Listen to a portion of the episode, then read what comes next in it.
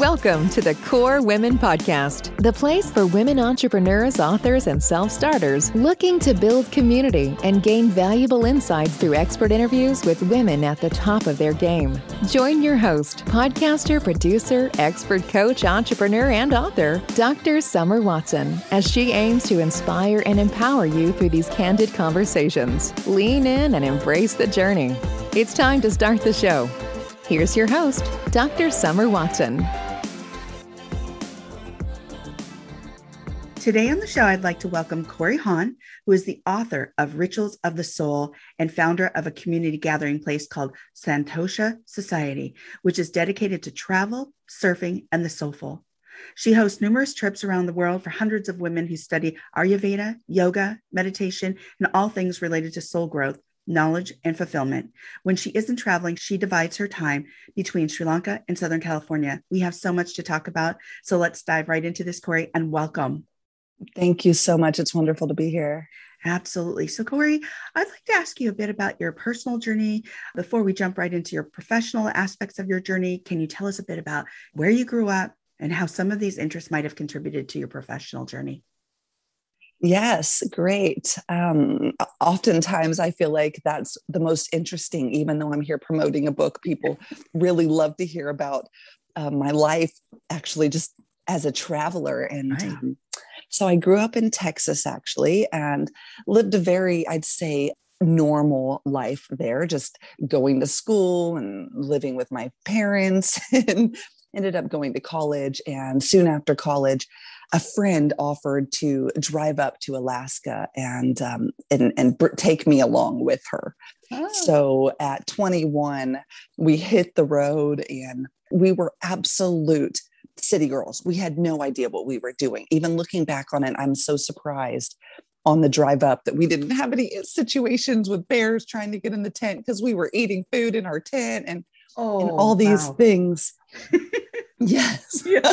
so so eventually we made it up to Alaska and and slowly over time I learned um, how to live in the wilderness and um, was so inspired by it. I had never really even seen a hiking trail. I, I truly came from the city and wow um, didn't have any hiking boots. And so to me, it was a, a whole new world. And I ended up staying 12 years working out in the native villages and the Alaska indigenous villages, taking small planes and um, all the little jobs I could find. Seasonal jobs are quite easy to find up here. So I started working.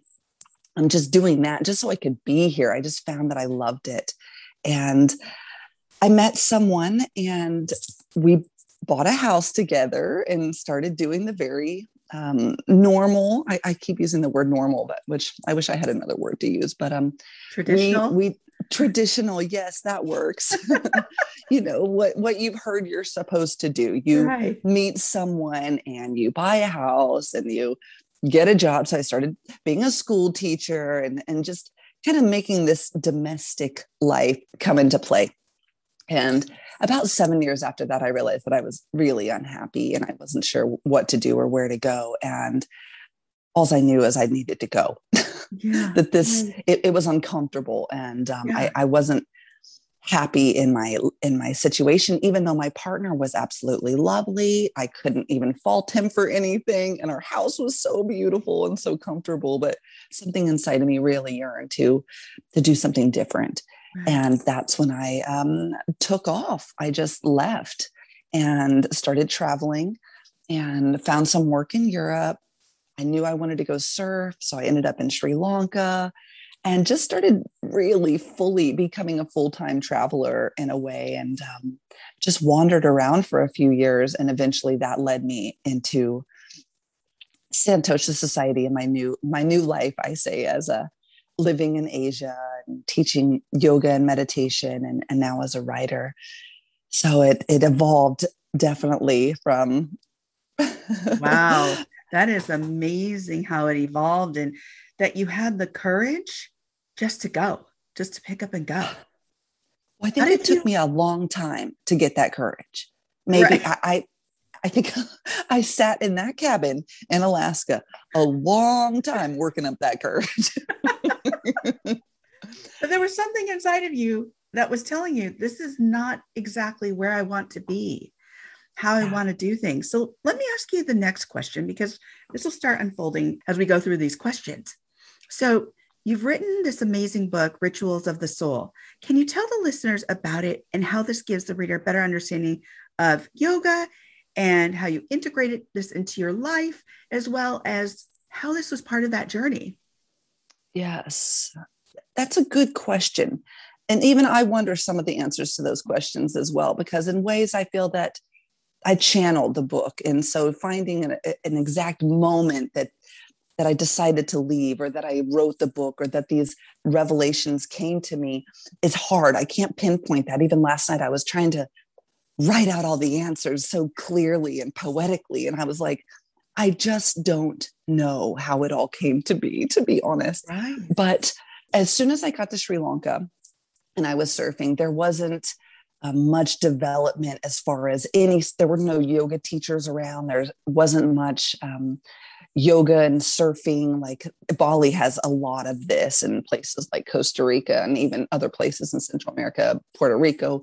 There's a, a scene of um, yoga there where there's surf destinations, but that hadn't really happened yet in Sri Lanka. This is about the same time I found Instagram.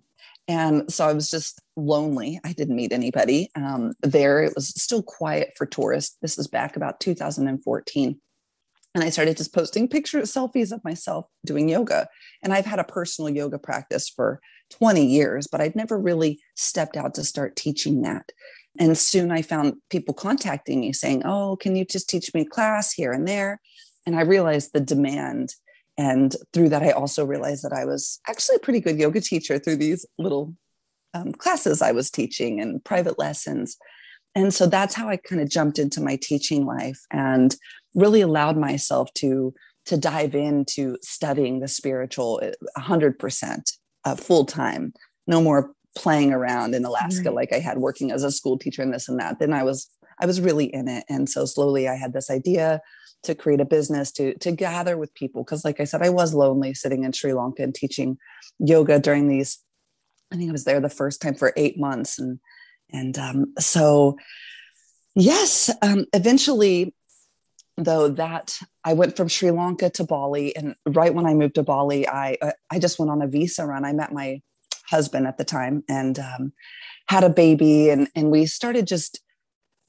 I started growing in myself as a as a yogi through being a teacher because isn't that what happens yes. truly when you teach something you learn it absolutely deeply deeply and yes like you really understand what's happening, not just let me repeat these phrases or what, you know. Yeah, and you want yeah. to become more knowledgeable about the craft, about what what's happening because your students are going to ask you those questions and they're going to test you and they're going to really want to know and get deeper into the the methods and the techniques and the various rituals so to speak and you want to know what that is. And being a teacher, you're a learner. So you want to learn and expand. Yeah. So go on. It's the best thing we can do for ourselves. And you're right. So I started running yoga retreats um, soon after moving to Bali. So I kind of put my business in in um, into gear and started running lots of yoga retreats all around the world and it was really exciting it was scary another step of courage most definitely because i had was just giving it a go, you know, and had yeah. no idea what I was doing. I had never been an influencer or sold anything off Instagram. I'd been living in the woods, you know, what was I going to do? um, anyway, so I, I ran about 20 retreats. And like you said, I really learned my craft during that time. And so I just had a wild hair one day, and I can even look back to find the Instagram post.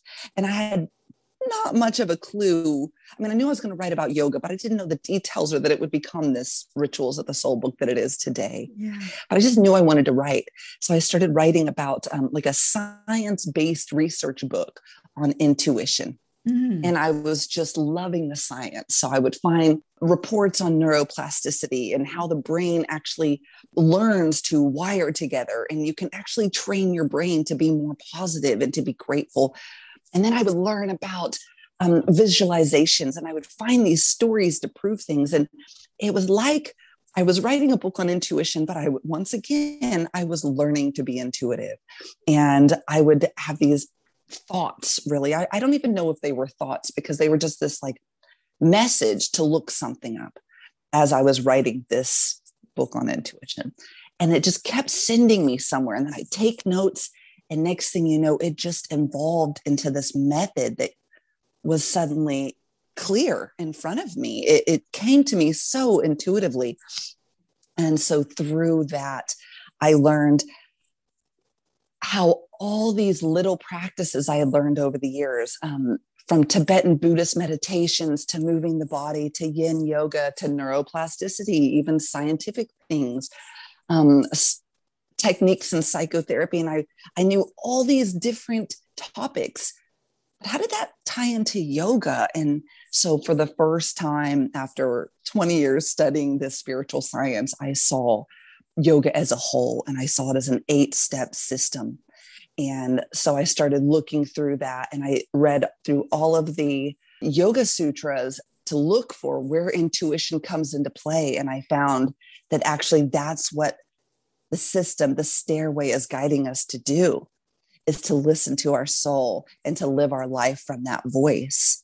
Right. And at this point, now I'm a mother. So after I started this and started channeling this, and I, and I do believe that that happened not coincidentally, because we talk a lot about creativity and spaciousness, and that's where you really let your art flow from. Well, I had a baby in my belly, so I had a very spacious um, solar plexus, right?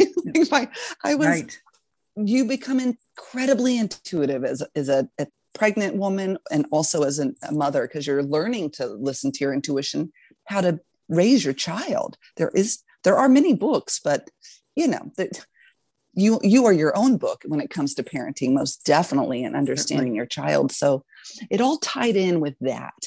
And um but I realized I didn't have a lot of time. I couldn't, I always believed that I needed to do two hours, one hour of meditation and one hour of physical practice to have a yoga practice. And I realized I didn't have a that time. And I also had a cesarean section. I couldn't move the way I did. Mm. So suddenly everything became off the mat. And I realized if this is a system to become intuitive and to liberate myself from pain, my physical body isn't actually where most of the pain lives. It's it's in my mind. Mm-hmm. and so when i looked at those steps for healing my mind for guiding me through this journey of life it all made so much more sense to integrate intentions and purpose and meaning through small daily intentions or uh, small daily rituals. I'm sorry. Oh. and so then it was just aha okay. And um, from there i had the basis of the book and and luckily there's amazing people out in the world that help you to refine and um, clean up right. um, what i had into what it is now. And so it's um, it's it's been such a process and a beautiful beautiful learning experience for me on how to use yoga and also how to let others help me and um, just personal and professionally it's been a profound journey Oh, I'm sure. And it sounds like it. It sounds like there's so much learning and growth in this process, and that you really were challenged in a way to open up and to be vulnerable in many aspects of you have these ideas and just writing and having people read your stuff is being vulnerable. Going on the journey that you went on is being vulnerable and courageous. And you did all of it. And then you thought, I want to put this into a book somehow. I love this. How do I apply the theory and the practical aspects of this and the holistic practices and bring that all together? And so, what was a challenge for you during this process? What was one of your biggest challenges? I would say understanding my own worth and trusting myself and finding my confidence to to do anything I wanted to do. Um, I think so many steps of the way, it's just there's a little voice in many of us that a critical inner asshole, if you will, that's just saying, no, you can't really do that. You don't really know that. And and to step beyond that to stop letting um, there's a chapter in my book on blockages and really to see those blockages for what they are for fear um, or insecurity and, and, to move past that Right. And even I'm still realizing that because the past month I had so much fear. I, now I'm based in, I'm, I just came up to Alaska where I lived for so long, as I told you, shared. But I was so scared to come back up here just to visit, just to stay for a, a month or two to see friends. There was so much fear of stepping into my past life, of living all the old grief and pain that I left here. And, and I had to see that for what it was, because in my mind, I was telling myself that that was a sign from the universe and that that was my intuition speaking. And it was like, no, it's not your intuition. That's fear. that's, mm. And so differentiating that really, so you can step beyond that because I would imagine that even Beyonce gets a little bit of stage fright before she goes on stage. I mean, maybe right. not at this point, but there must be some nerves before you every time before you share your creative endeavors or you create or you share doing something outside of the box or doing something outside of the norm there's mm-hmm. always going to be a little bit of resistance there and i think learning to not listen to that's been and the best thing yeah. that i've done for myself kind of leaning into that resistance because once you do that a right. lot of times it's almost like that whole idea of control and thinking you can control everything and in actuality when you're there in that space you're actually spinning more out of control than you realize and sometimes mm. if you just allow yourself to just get into what you're fearing or your courage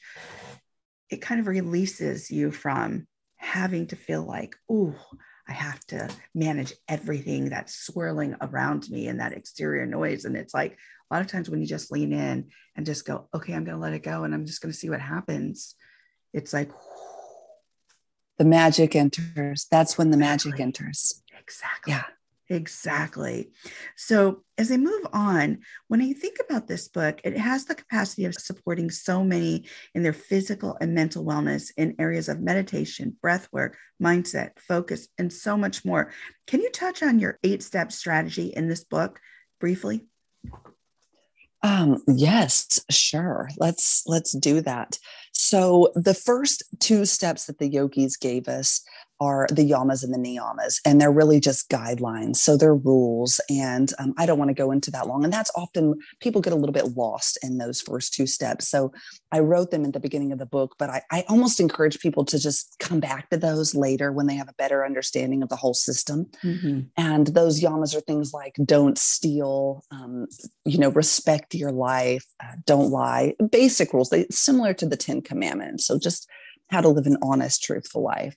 And then the the second step are the niyamas, and these are our values and things that we can focus on to be a spiritual being. Tapas is one of those, so like a fiery passion. So, really learning to listen to that fiery passion within you. Santosha is one of those contentment, truly doing what's going to make you happy and really tapping into that. So, once you have calmed your mind and you get into this calm place and your nervous system isn't running on overdrive anymore and you've moved through the yogic system it's easy when you're having a hard time to make a decision i always say come back to those values those niyamas mm-hmm. and um, use those to guide your decisions. And that should make it much easier.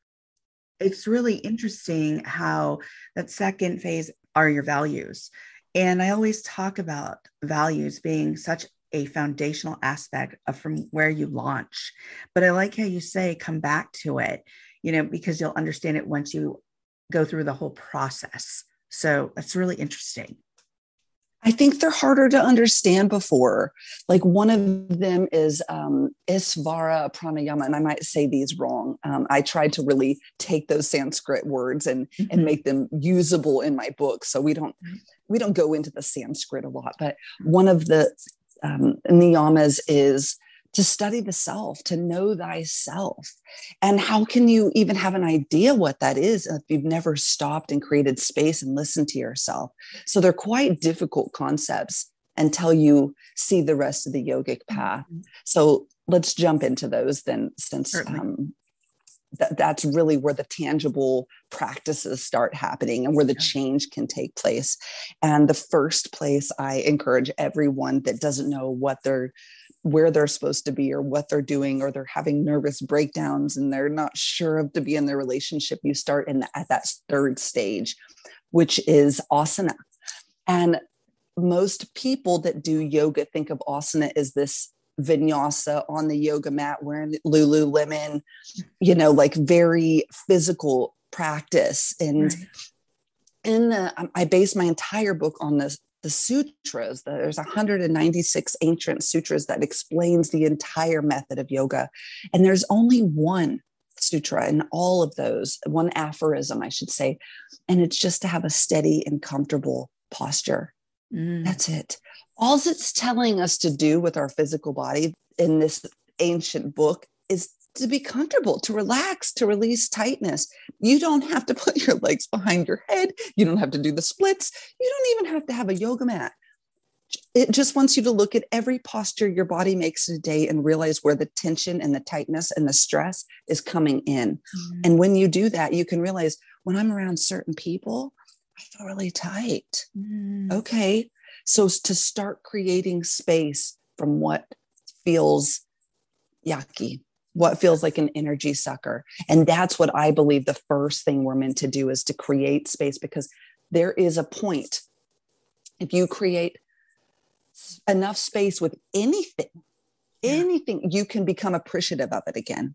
Sure. And if you're not appreciative of things that in your life, like your partner right now, because a lot of people, should I stay or should I leave? I'm like, just create space and figure it out. All you have to do is create space. So that's mm. really the starting point and for for any kind of journey to know yourself or in yoga or in meditation is to really create that space and also many people will use the excuse i'm just so busy i don't have the time and i think that's really comes back down to that first lesson that the yogis gave us. How can you create time?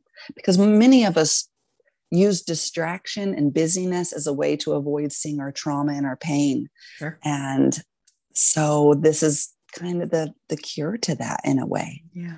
So once you start creating that space the next step is pranayama and moving into a, a more subtler awareness of yourself and through the breath and learning to concentrate the mind. And to be honest i come from a family where many people believe in feel that they have adhd like my mm. my mother my sister and, and many people in my family feels that they have a hard time concentrating. Mm-hmm. And I also did too. But this next step, when I found meditation, which is pranayama, the same thing that learning to focus on the breath, I learned to concentrate my mind and I learned to focus and sit and, and feel into that spaciousness that I had just created in a way. Yes. So that's the next step from that space. You learn to to focus Right. And the more you learn to focus the brain, even um, and your eyesight on it, one point or anything, you, you can focus in so many different ways. And I go into all the practices and ways mm-hmm. in, within the book. But um, since we we don't have time for me to read the whole thing, we'll yeah, go.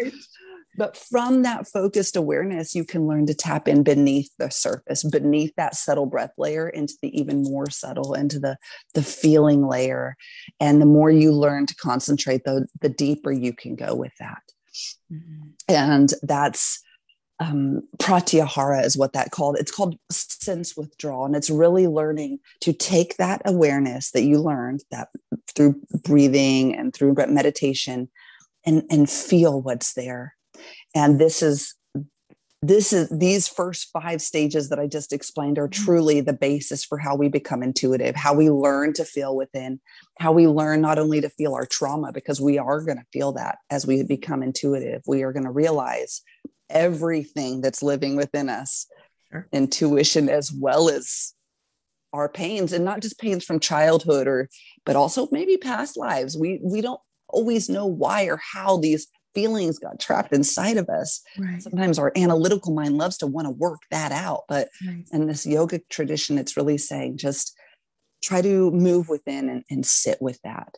And so I take those first five stages and, and we create a set of rituals called the intuition rituals. And if you do these daily practices of creating space, learning to focus and concentrate, to be mindful with breathing and breathing practices, and then to truly dive in and to feel you will become intuitive. You will know what your soul is asking from you. And this is um, one of my my favorite things is that you you can do this every day with little intentions you just do those three things and they don't even sound that hard as i sit here and explain it to you mm-hmm. and then from that there's um, two more stages which is dharana and it's more of um, this is the same thing as that breathing awareness that I told you earlier, but we really learn in this next step the blockages that I told you about. You start to see that trauma and that pain in way that you are subconsciously reacting to that. Mm-hmm. And the yogis even broke those blockages down to say we do so create so much of our pain and we don't go after our intuition so often just because of fear or insecurity, the blockages I told you earlier, really finding that courage. Yeah. And so we move through those typical um, hindrances, they call them, or veils that are blocking us from seeing our truth. And once you really know what those blockages are and you can see them and be aware of them, you don't have to live from them anymore. You can just say, like I did the other day, I'm obviously incredibly nervous, but I'm still going to get on this flight to Alaska. Mm-hmm. And that really helps you to become quite a powerful manifester for what you want. And um, which leads me to the second to the last stage, which is dhyana. And that's really about this entire process isn't to manifest, to create something. It's um, to see yourself as as a god, truly. And that's what that the, the almost the final to last the second to last step is is doing this work to see yourself as a god to become spiritual to find your spiritual self. And um, because if you want to become intuitive and then you have a dream and you get rid of your blockages and this is all for the material purpose of writing a book for say then you're using this for ego. Yeah. you know so that final step is where you really learn to say okay i'm putting my hands up into the air I'm not going to do this for ego. I'm not going to try to control when or how it happens, but I just know that I'm doing this because I love it and I want to, and I'm learning about myself. And then there are moments when you get to samadhi, when everything just makes sense. It all comes together. It's a, a moment of manifestation. And as we learn to use the eight step cycle to manifest. Maybe you do manifest ego dreams like a book or a cabin or money and that's fine. But if you are learning how those eight steps work then you can come back and use that same process to manifest enlightenment zion shangri-la whatever you want. So in your mind you're like i believe it's possible now because i see a path. It worked for me with my business. It worked with me for my book. It's worked with me coming here and having house sitting gigs to use right now you know just yeah. and then you realize okay this is actually really working. Why wouldn't it work for my liberation? Why wouldn't it work to heal and and as a spiritual path? So yeah. uh, that's those are the eight steps summed up in a well in a cup of coffee. that is fantastic. I wanted to hear about those eight steps and this is so enlightening and there's so much to learn here. As I said in the question, it has the capacity to help so many people if they just dive into this book. Many times, like those last three steps, when you said they sound so easy, yet it's sometimes those easy, most practical steps we forget to take yeah. that lead to so much growth that allow us to, as you said, really open up to that intuition. And then the changes start happening because we've got those steps. And many times people don't even know how to take those first steps. So I like what you said about going through those eight steps. Those first two steps are like the foundational, but once you start going through the rest of those additional steps, come back to those first two steps and you'll be able to grasp those ideas more wholly. So I just love the practicality and the, the steps that you've given here. And yet there's depth to it because of the science and the neuroplasticity and the history that goes into the practice of rituals of the soul. So this is exciting. This is so exciting. so you. as we come to the close of the interview, my last question is always if you were to leave the listeners with some words of wisdom, what would they be? Oh, such a good question, isn't it? I would say to start with the space. You can't go wrong there. the only way to have anything new or to create any change in your life is to make room for that to happen.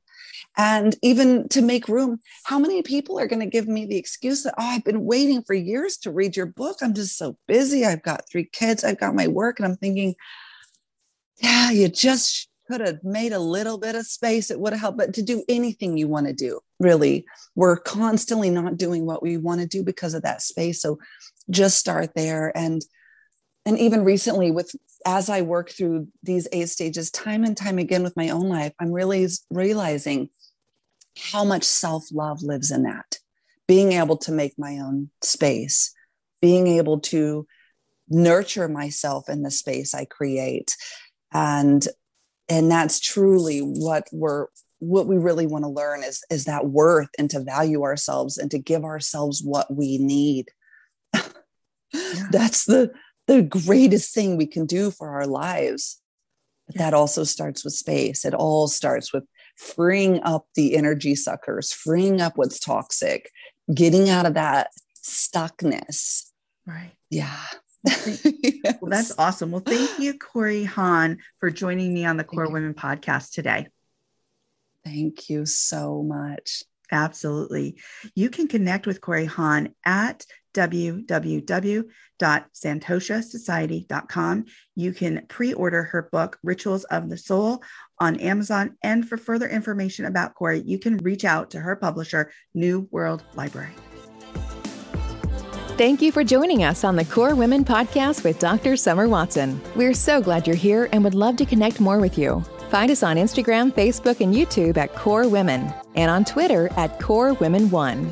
For more about KORE Women and Dr. Watson, visit korewomen.com. Want more support and resources for amazing women like you? Great! Join Dr. Watson and Jen Fontanilla at the Life, Love, and Money Collective, a KORE Women production that aids in understanding the key traits that might be getting in the way of living a life that you are absolutely passionate about. Connect with Summer and Jen and find out more at thelifeloveandmoney.com.